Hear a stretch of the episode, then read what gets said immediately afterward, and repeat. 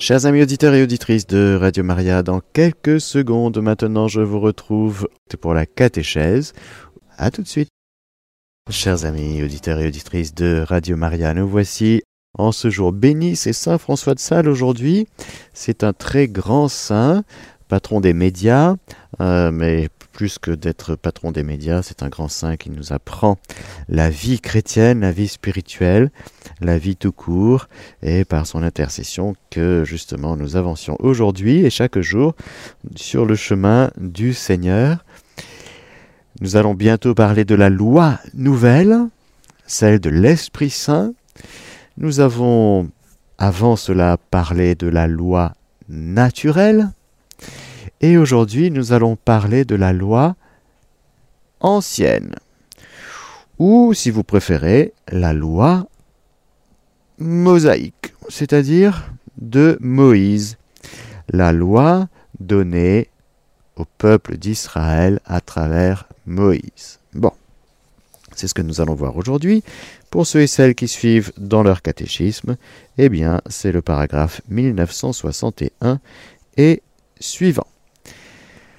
Confions la catéchèse du jour à notre chère Maman du ciel, la Vierge Marie.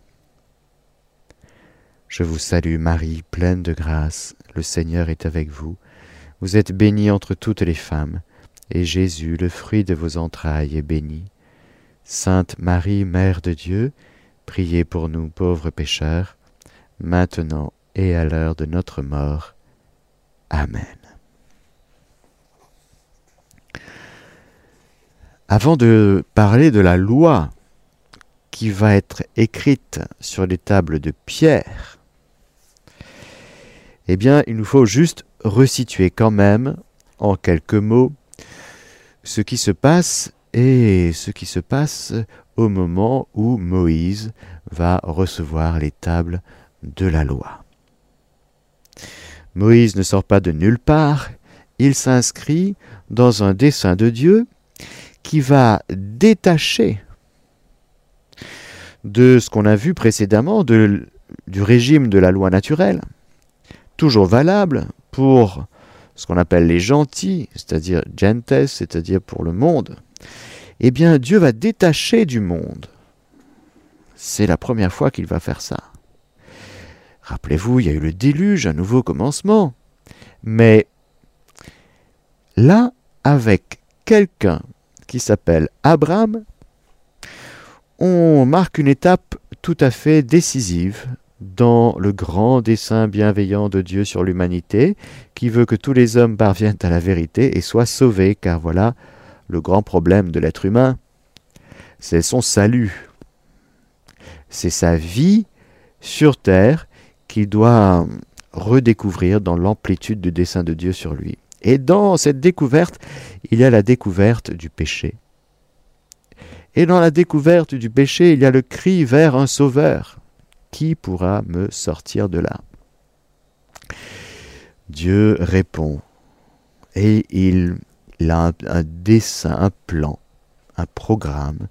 Il a une manière de gouverner le monde pour conduire à bonne fin. Lui, il a le sens de la finalité, puisqu'il est notre finalité. Et sa providence, sa providence gouverne le monde avec justice, et il conduit, et il mène à bonne fin. Il se sert de tout, même du mal, même du péché, pour conduire ses enfants, pour que ses enfants puissent vivre leur vocation. Oui, frères et sœurs, notre vocation, vocare, notre appel, l'appel de Dieu. Ce n'est pas d'abord un programme.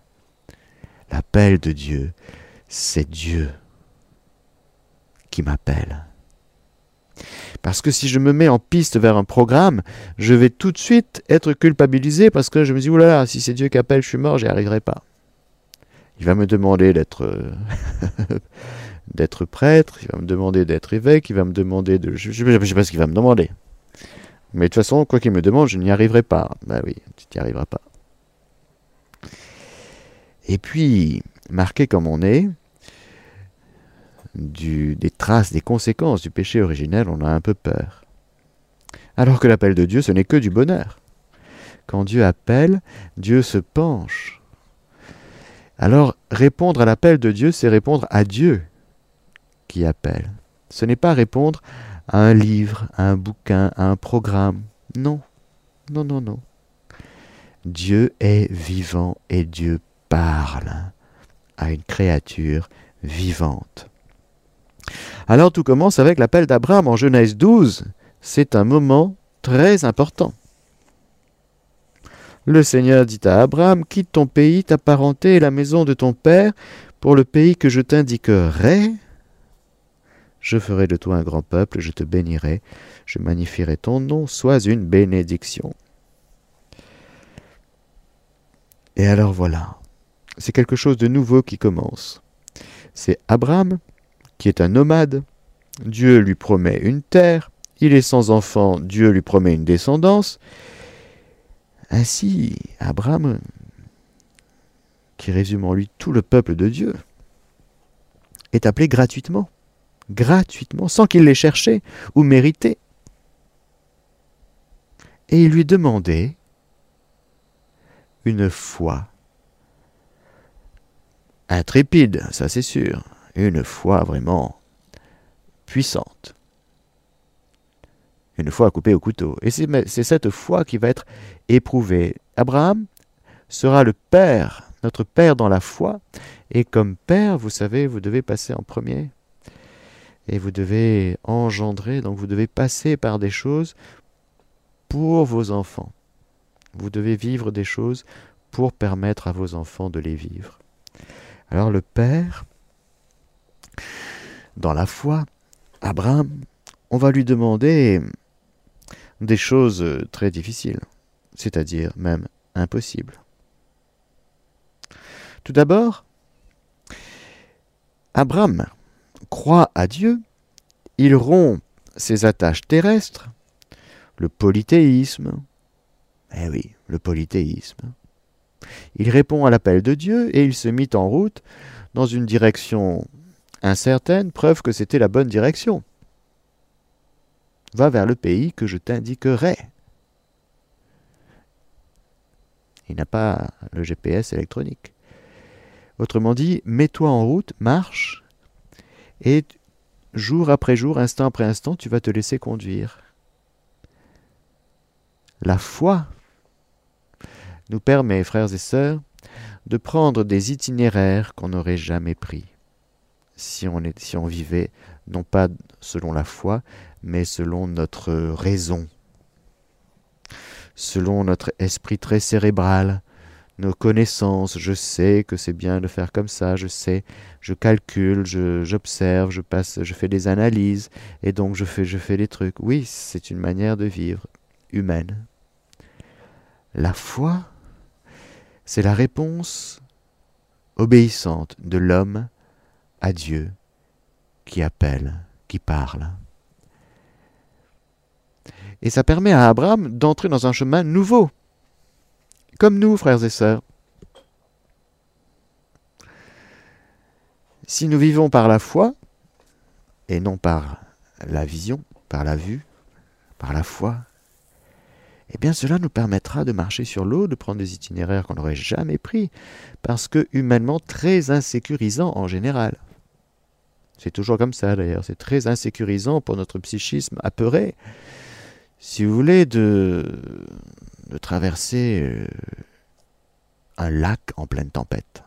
Pourquoi Jésus nous a dit passons sur l'autre rive Il ne savait pas qu'il allait y avoir une tempête? Il ne connaît pas la météo. Il n'est pas le maître du temps. Et non. Passons sur l'autre rive. Si cette parole avait été accueillie dans la foi, avec une foi forte, ferme, les disciples n'auraient pas paniqué et ils n'auraient pas entendu cette parole de Jésus qui, se réveillant de son petit sommeil sur son coussin, dit à ses disciples, Pourquoi avez-vous eu peur homme de peu de foi? C'est-à-dire que vous avez entendu la parole que je vous ai dite. Passons sur l'autre rive. mais vous n'en avez rien fait. Vous avez pris ça comme une parole de circonstance informative, ou mais pas une parole de Dieu. Or, la foi, c'est la réponse à Dieu qui parle, à la parole de Dieu. Et quand on prend Dieu et sa parole au sérieux, qu'on se met à y croire, eh bien, ça nous fait marcher. Ça nous fait traverser les tempêtes. Ça nous fait marcher sur l'eau et ça nous fait prendre des itinéraires, encore une fois, qu'on n'aurait jamais pris humainement. Parce que humainement, on aurait étudié la météo et on dit on va peut-être attendre, il y a une tempête qui est prévue, on va juste attendre qu'elle soit terminée, on prendra la route et le bateau demain. Bah non, c'est pas comme ça. Avec Abraham et sa réponse, Père dans la foi, eh bien voilà que s'ouvre pour nous, chers amis auditeurs, chers frères et sœurs, un chemin nouveau. Et c'est cette foi d'Abraham qui sera éprouvée tout au long du livre de la Genèse, à partir de Genèse 12, et puis Genèse 15. Il sera éprouvé justement dans sa foi par rapport à la parole de Dieu, et dans la parole de Dieu qui est teintée de la couleur de la promesse, parce que Dieu promet une descendance et Abraham n'a pas d'enfant.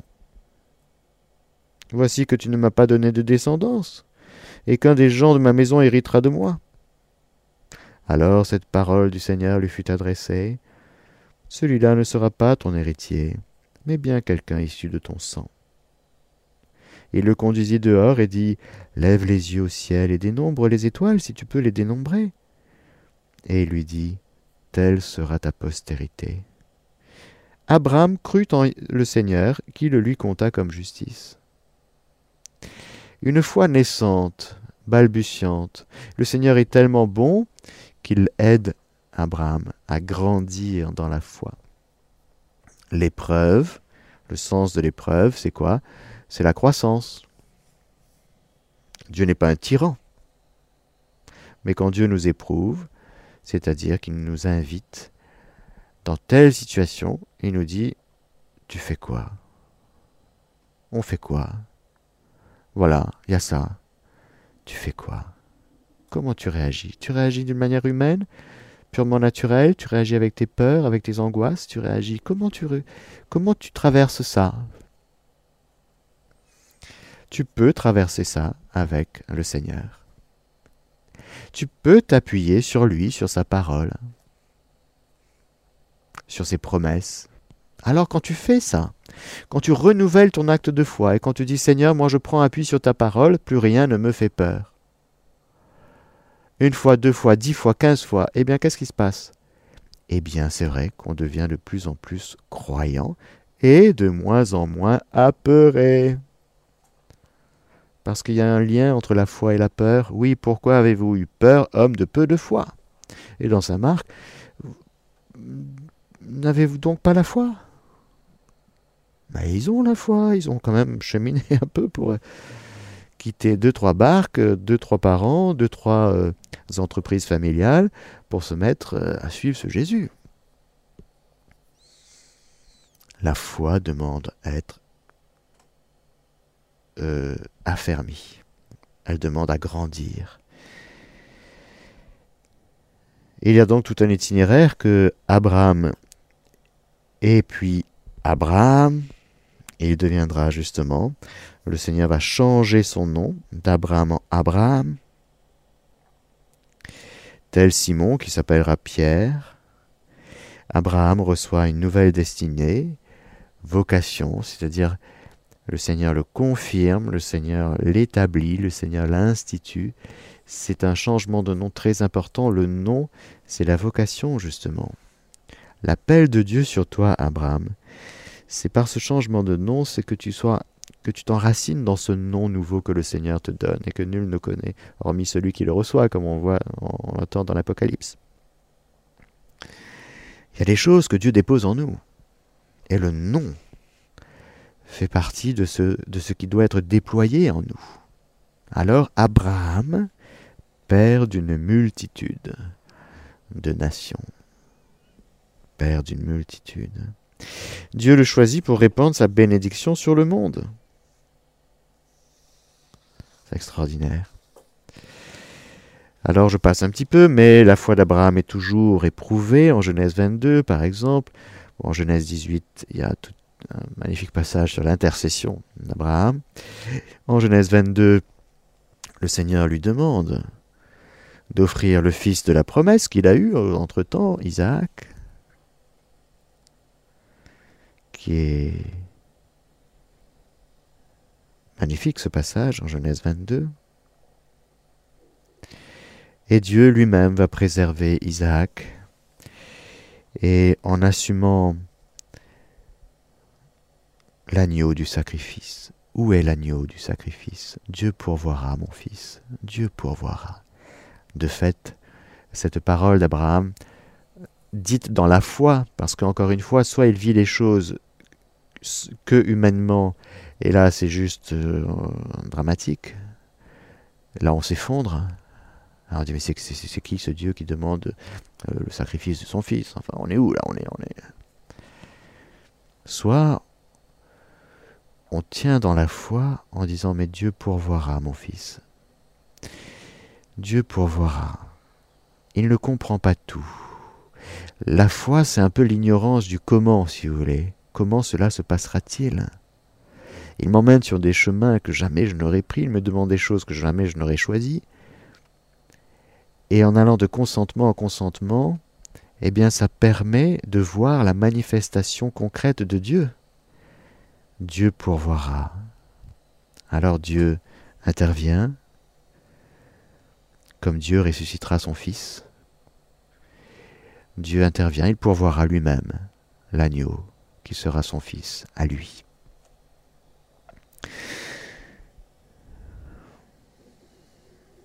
Abraham a tenu la parole de Dieu, ce qui lui a permis d'expérimenter l'accomplissement de la parole de Dieu. Abraham a vu mon jour, dira Jésus.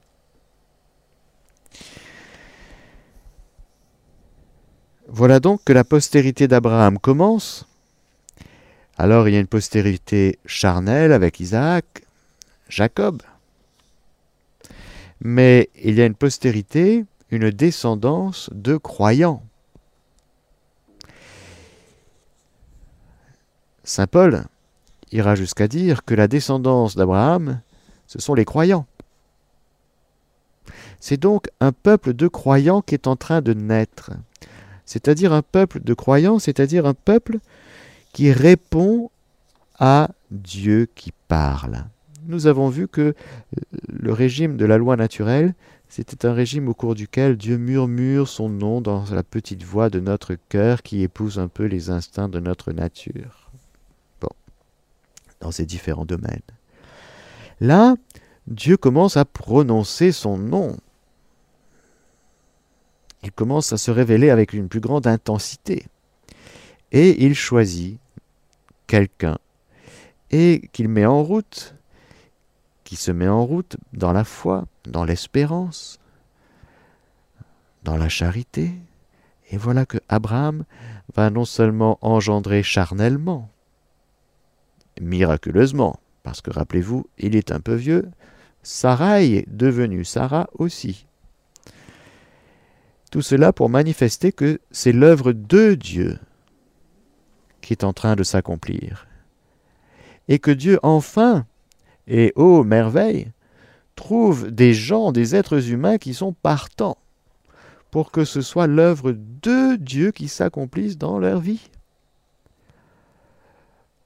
L'œuvre de Dieu, c'est que vous croyez en celui qui l'a envoyé, dira Jésus aux Juifs qui dit, mais quel signe fais-tu pour que nous puissions te croire? Mais l'œuvre de Dieu, c'est que vous croyez en celui qui l'a envoyé. Le croyant accompagne Dieu à l'œuvre, l'espérant aussi, celui qui a la foi et l'espérance, il est ancré en Dieu et il accompagne l'œuvre de Dieu qui s'accomplit dans sa vie. Et il est partant pour ça. Ce qu'il veut, le croyant, c'est que ce soit l'œuvre de Dieu qui s'accomplisse dans sa vie.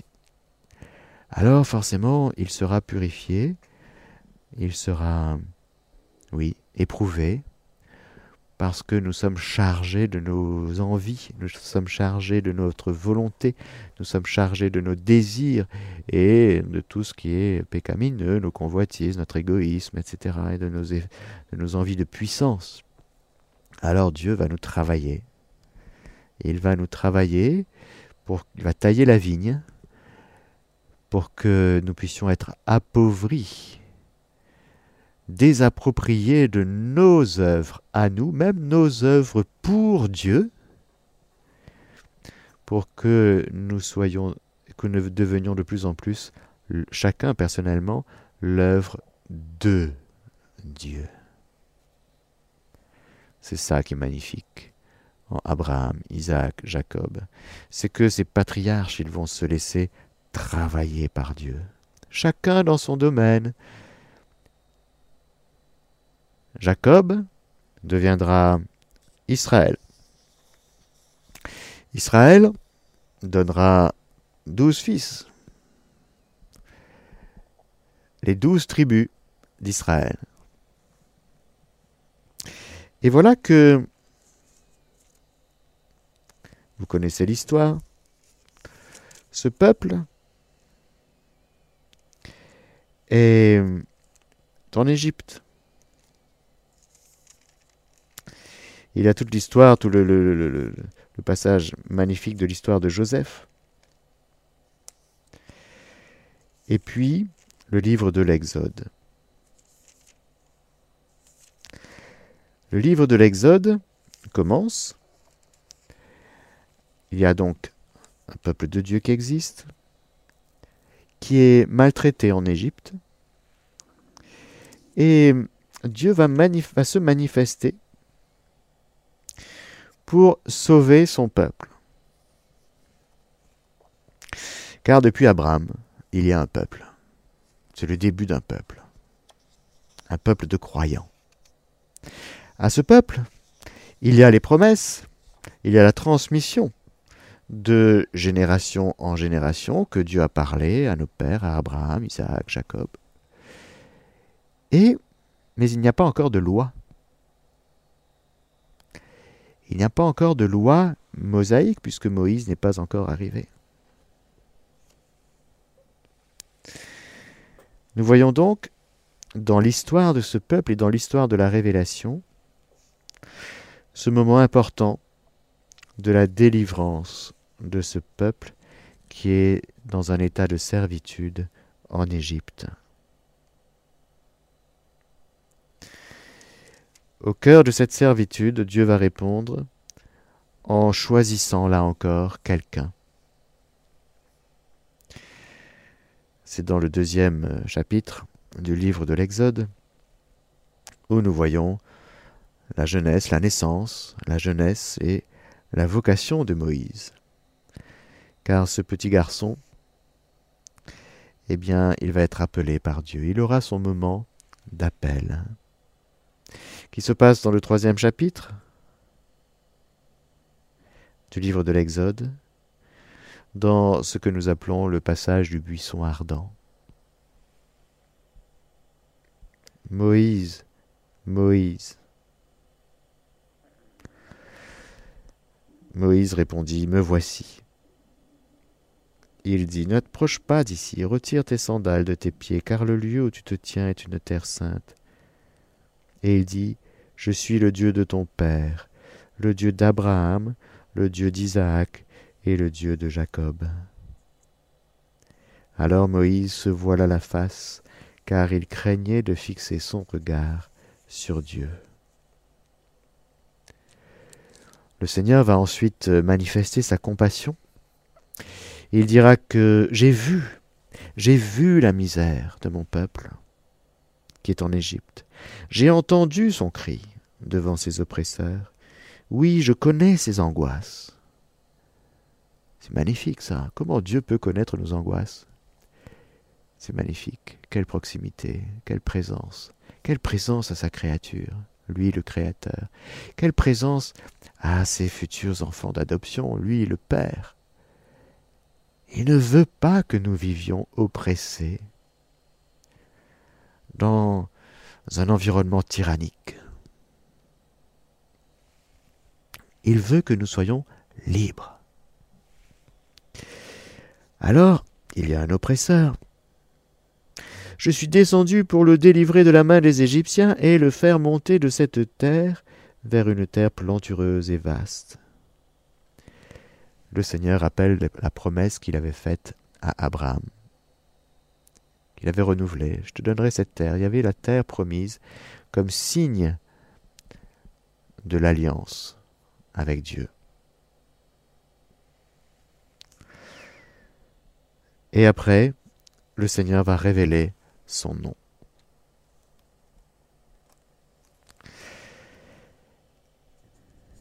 Je suis celui qui est. Je suis. Tu diras, je suis m'a envoyé vers vous. Et le Seigneur va envoyer Moïse auprès de Pharaon, mais auprès de ce petit peuple, de ce petit peuple d'Israël opprimé,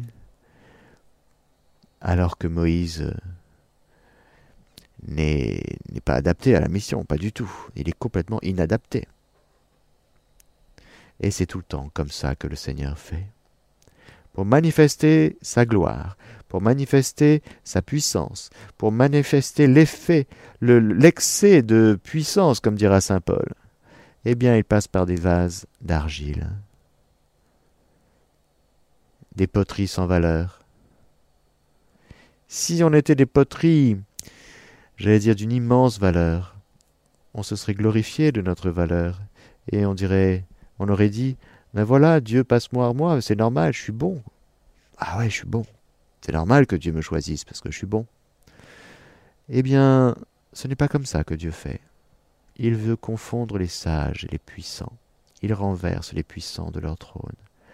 Le Seigneur choisit des petits, des faibles, des incapables, des gens limités,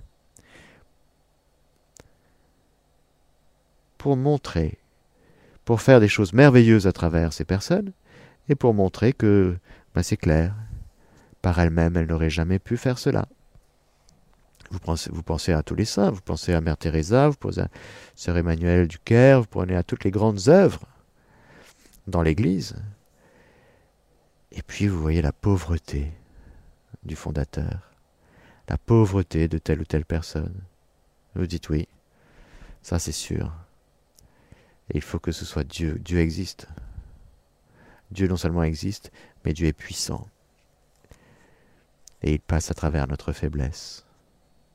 Ma grâce te suffit, et ma puissance se déploie à travers ta faiblesse. Saul de Tarse, devenu Saint Paul.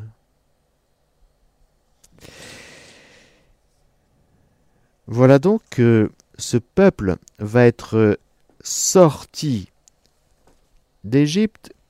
C'est ce grand passage de, la Pâque, de l'Exode, avec euh, qui vient couronner les dix plaies d'Égypte.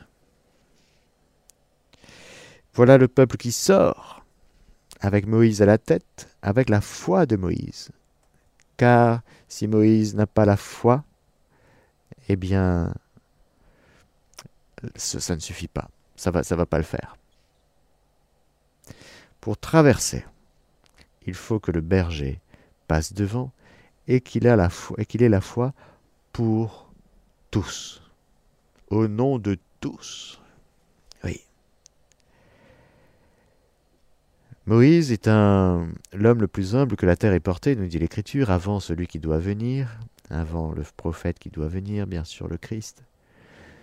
Josué, son successeur, Josué, Yeshua, et qui va nous faire passer le peuple en terre promise, la véritable terre promise qu'est le ciel. C'est bien sûr le Christ, notre Pâque, qui sera immolé et qui, comme bon berger, nous fera passer des ténèbres à son admirable lumière. C'est lui le véritable Josué, c'est lui le véritable Moïse, c'est lui Jésus qui nous fait traverser le Jourdain véritable et qui nous fait marcher sur l'eau et qui nous fait passer des ténèbres encore une fois à son admirable lumière. Et alors, à ce peuple, à ce peuple pascal, à ce peuple libéré, sauvé, conduit, emmené, eh bien, à ce peuple, il va donner une loi. C'est tout à fait particulier. Alors bien sûr, il y avait des lois dans les différents peuples, les lois mésopotamiennes, etc. Il y avait des lois civiles, il y avait des lois, bien sûr, les peuples sont régis par des lois. Mais là, le Seigneur, avec son peuple, avec qui il fait une alliance, et il parle à ce peuple à travers Moïse, eh bien, il va lui donner une loi. Écoutons un petit peu le contenu de cette loi que nous appelons le décalogue. Nous sommes, par exemple, c'est à plusieurs endroits dans la Bible, euh, par exemple Exode 20 et Deutéronome 5, 6, 21. Mais écoutons le décalogue dans l'Exode, chapitre 20. Dieu prononça toutes ces paroles et dit Je suis le Seigneur ton Dieu, qui t'ai fait sortir du pays d'Égypte, de la maison de servitude. Juste avant le décalogue, il y a juste cette affirmation, sur laquelle, eh bien justement, le croyant peut s'appuyer de tout son long. Celui qui parle, c'est notre Dieu qui nous a fait sortir du pays d'Égypte, de la maison de servitude. La base, le départ de la vie chrétienne, frères et sœurs, c'est Jésus m'a sauvé. D'accord? Comment tu peux dire ça? Le Seigneur, ton Dieu, t'a fait sortir du pays d'Égypte, de la maison de servitude. Après, il va te donner l'Esprit Saint, la nouvelle loi. Mais il fallait que Jésus meure et ressuscite et soit ascensionné pour qu'auprès du Père, le Père et le Fils répandent leur esprit. La Pentecôte ne peut pas arriver avant la mort et la résurrection et l'ascension de Jésus. Le don de la loi nouvelle. De même, le don de la loi ancienne ne peut pas être donné avant que ce peuple sorte d'Égypte et, j'allais dire, sont en, en, marche vers la terre promise. Mais le point de départ pour entendre le décalogue, c'est tu fais mémoire que celui qui te parle, c'est ton sauveur. C'est celui qui te sort de la servitude, de l'oppression, de, de la tyrannie de Pharaon. Et derrière Pharaon, il y a qui? Ben, C'est toujours le diable, bien sûr. Le Seigneur est vainqueur. Il est venu pour détruire les œuvres du diable. C'est fait. Tu pars de là, toi, chrétien. Tu n'essaies pas de vivre un petit combat spirituel à partir de tes petits muscles naturels. Non, tu vas te faire massacrer. Bah oui, il est plus fort que toi, le diable. Donc tu vas pas te battre contre lui. Tu vas pas l'affronter comme ça. Mais le Seigneur a détruit les œuvres du diable en toi. C'est fait. Et il faut que toi, croyant, tu prennes acte, tu t'empares, comme dit Saint Paul, euh, j'oublie toujours si c'est à Tite ou à Timothée, en tout cas c'est à nous, empare-toi de la vie éternelle. Entre en possession du salut par notre Seigneur Jésus-Christ. Entre en possession, c'est pour toi. Le salut est pour toi. Prends-le, prends-le. Arrête de dire, mais qui va me sortir de là? Il n'y en a qu'un il n'y en a pas deux. C'est Jésus. Yeshua. Dieu sauve. Il n'y a pas d'autre nom au ciel, sur terre et aux enfers par lequel nous devrions être sauvés. Nous sommes sauvés. Il n'y en a pas deux. Personne d'autre que Jésus. Jésus. Jésus. Jésus de Nazareth. Yes. Et bien par lequel nous sommes sauvés. Alors, quiconque invoque le nom du Seigneur sera sauvé. Invoque ce nom aujourd'hui. Avant d'entendre le décalogue, invoque le nom de Jésus sur toi. Prends-le en toi. Et là, tu vas entendre les paroles de Dieu, parce que tu seras déjà connecté avec ce Jésus sauveur qui est en toi et qui veut te parler.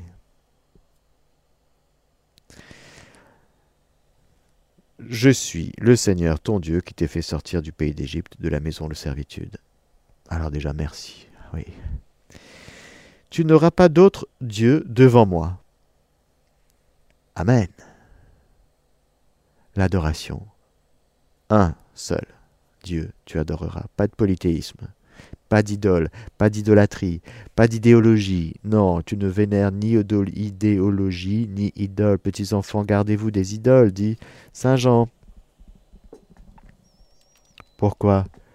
Non seulement les idoles faites de main d'homme, parce que Dieu est le tout autre, absolument transcendant et tout-puissant. La puissance, c'est lui qui l'a. Ce ne sont pas les divinités, elles ne sont rien. Ce ne sont pas les idoles, elles ne sont rien. La divination, très dangereux.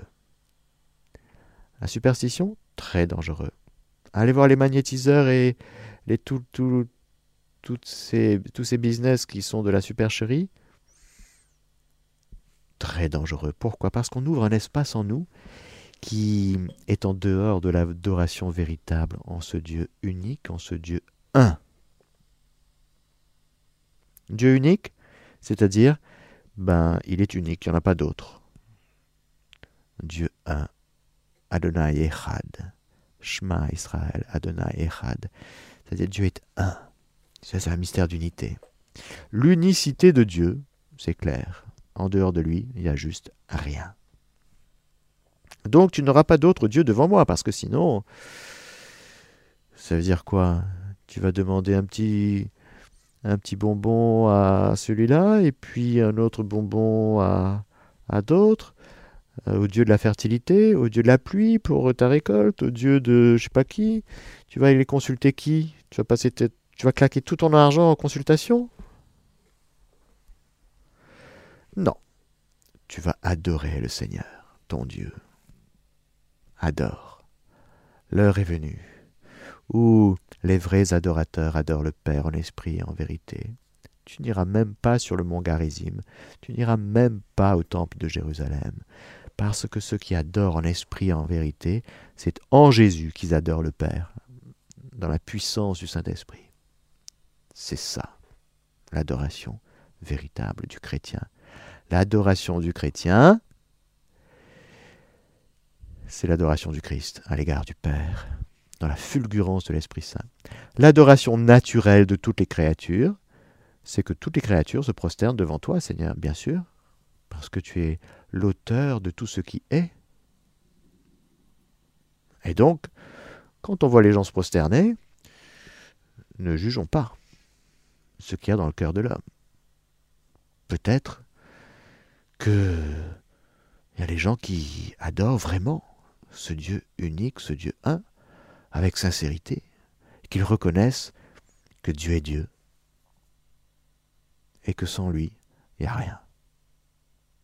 Ceux-là, ils sont plus avancés que les bons petits athées matérialistes du monde occidental, vous voyez, et qui font des cartons sur les chaînes YouTube en, disant que Jésus n'a jamais existé. Voyez. Bah, le petit qui se prosterne, hein, et qui reconnaît que Dieu est Dieu, il est beaucoup plus avancé, lui. Tu n'auras pas d'autre Dieu devant moi. Tu ne feras aucune image sculptée, rien qui ressemble à ce qui est dans les cieux, là-haut ou sur la terre, ici-bas ou dans les eaux au-dessus de la terre. Non. Non, non, non, tu adores le Dieu absolument transcendant. Alors pourquoi nous les chrétiens on fait des icônes et des images et tout ça et des statues? Ben on n'est pas des. on n'adore pas les statues, nous. non mais. Non mais. ouais. Euh, hein ça a toujours été clair en fait. Nous n'avons jamais adoré des statues, des icônes ou que sais-je. L'art, c'est de l'art. C'est représenter avec euh, l'imagination de l'artiste, avec son talent plus ou moins éclairé, plus ou moins euh, déclaré, mais une réalité qu'on ne voit pas.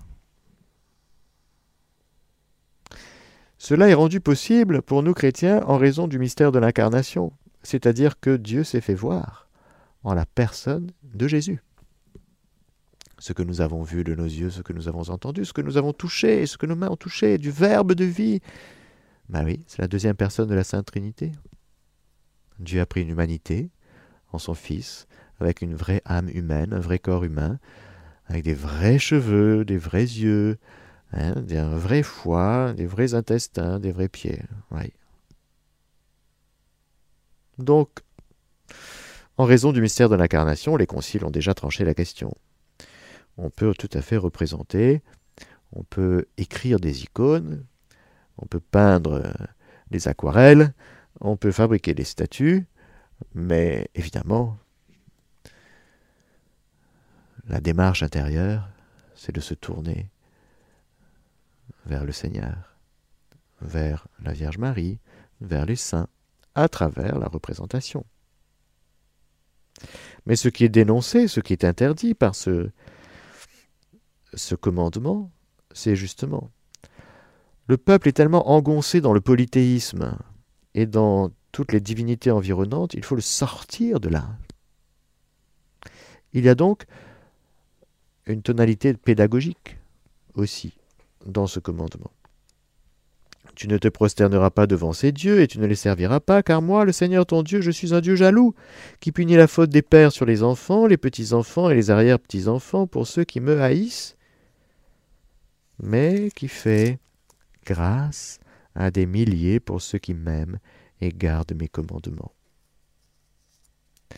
Autrement dit, ce que tu fais aujourd'hui, ta manière de vivre avec moi, si tu vis dans la pratique des commandements, dans la grâce, jour après jour, et que tu enseignes à tes fils et aux fils de tes fils, eh bien, il y a quelque chose, ça, va se transmettre. Ce que tu vis, en fait, on engendre, on communique ce qu'on vit. La vie est porteuse d'une communication, d'une transmission. On transmet ce qu'on vit. Par exemple, les enfants qui viennent à la prière en famille ne comprennent pas grand-chose. Ils font heureux, heureux, ils sont là. Mais les parents transmettent. Ils ont l'icône, le crucifix, la petite bougie. C'est parfois un peu laborieux, mais au milieu de tout ça, qu'est-ce qui se passe? Eh bien, Dieu passe. Il y a la transmission. C'est très important de voir, de comprendre que ce qu'on vit avec Dieu est transmis. Ça, ça, automatiquement, c'est communiqué. Mais si tu ne le fais pas, ben, ça va se transmettre, ça va se transmettre pardon, aussi. Si tu vis dans la débauche, eh bien tes enfants, et les enfants de tes enfants, ils seront enclins à faire comme toi. Parce que ce que tu vis tu le transmets, tu le communiques. Alors la question est, qu'est-ce que tu vis? Qu'est-ce que tu vis? C'est quoi ta vie? Alors je te demande, je te demande et je te donne des commandements parce que Dieu est un Dieu jaloux, c'est-à-dire qu'il veut être premier. Eh oui. Il prend même des images et d'un langage pour nous faire comprendre. On sait ce que c'est que la jalousie, c'est un péché. Un péché qui conduit au meurtre en plus. Mais quand Dieu se révèle comme un Dieu jaloux, il nous dit, tu sais, moi je veux être premier hein, dans ta vie. Il n'aime pas qu'on soit second, ou il n'aime pas faire partie d'un ensemble où, allez, il a 10%, quoi. 20%, 50%. Non, il veut 100%. C'est un Dieu jaloux. Tu ne prononceras pas le nom du Seigneur ton Dieu à faux, car le Seigneur ne, se laisse, ne laisse pas impuni celui qui prononce son nom à faux. Pourquoi? Parce que le nom du Seigneur, il doit être habité du dedans. Quiconque invoque le nom du Seigneur sera sauvé. C'est le nom du Seigneur doit habiter la demeure, le temple qu'il s'est construit lui-même, à savoir ton cœur, qu'il est venu refaire, parce que ton cœur était malade, c'était une ruine, mais le Seigneur est en train de faire une basilique de la résurrection. Il est en train de faire une cathédrale, il est en, train de faire un temple du Dieu très haut, extraordinaire, magnifique. Donc, hmm, invoque le nom du Seigneur, c'est-à-dire pratique la présence de Dieu dans ton cœur. Mais pas de l'extérieur en vain, non. Parce que le Seigneur est vivant, et il entend toutes nos paroles, et nous serons même jugés sur nos paroles, nous dit l'Écriture. Tu te souviendras du jour du sabbat pour le sanctifier. Pendant six jours tu travailleras et tu feras tout ton ouvrage. Mais le septième jour est un sabbat pour le Seigneur ton Dieu. Tu ne feras aucun ouvrage, ni toi, ni ton fils, ni ta fille, ni ton serviteur, ni ta servante, ni tes bêtes, ni l'étranger qui est dans tes portes, car en six jours le Seigneur a fait le ciel, la terre, la mer et tout ce qu'ils contiennent, mais il s'est reposé le septième jour. C'est pourquoi le Seigneur a béni le jour du sabbat et l'a consacré. Je vois l'heure qui tourne, mais il y aurait plein de choses à dire là-dessus. C'est tellement magnifique. C'est une institution perpétuelle, le Shabbat, mais qui a été accomplie dans son mode, évidemment, parce que tout ce que nous sommes en train de recevoir là, et nous, nous en parlerons la prochaine fois, c'est la loi ancienne qui demande à être accomplie. La loi, eh bien, demande à être pratiquée elle est chargée de sens, chargée de bénédiction, chargée de richesse spirituelle. Et en même temps, elle demande à être accomplie par celui qui seul accomplit la loi. Ce sera Jésus. Et celui qui seul, l'accomplissant en lui, pourra nous donner la loi nouvelle qui est son esprit. Honore ton père et ta mère, afin que se prolongent tes jours sur la terre que te donne le Seigneur ton Dieu. Ben, honore-les déjà en remerciant le Seigneur pour ce qu'ils sont. Tu as reçu la vie. Ben, dis merci papa, dis merci maman. N'oublions pas de dire merci. Tu ne tueras pas. Tu ne commettras pas d'adultère. Tu ne voleras pas. Tu ne porteras pas de témoignages mensongers contre ton prochain. Tu ne convoiteras pas la maison de ton prochain, tu ne convoiteras pas la femme de ton prochain, ni, ni son serviteur, ni sa servante, ni son bœuf, ni son âne. Rien de ce qui est à ton prochain.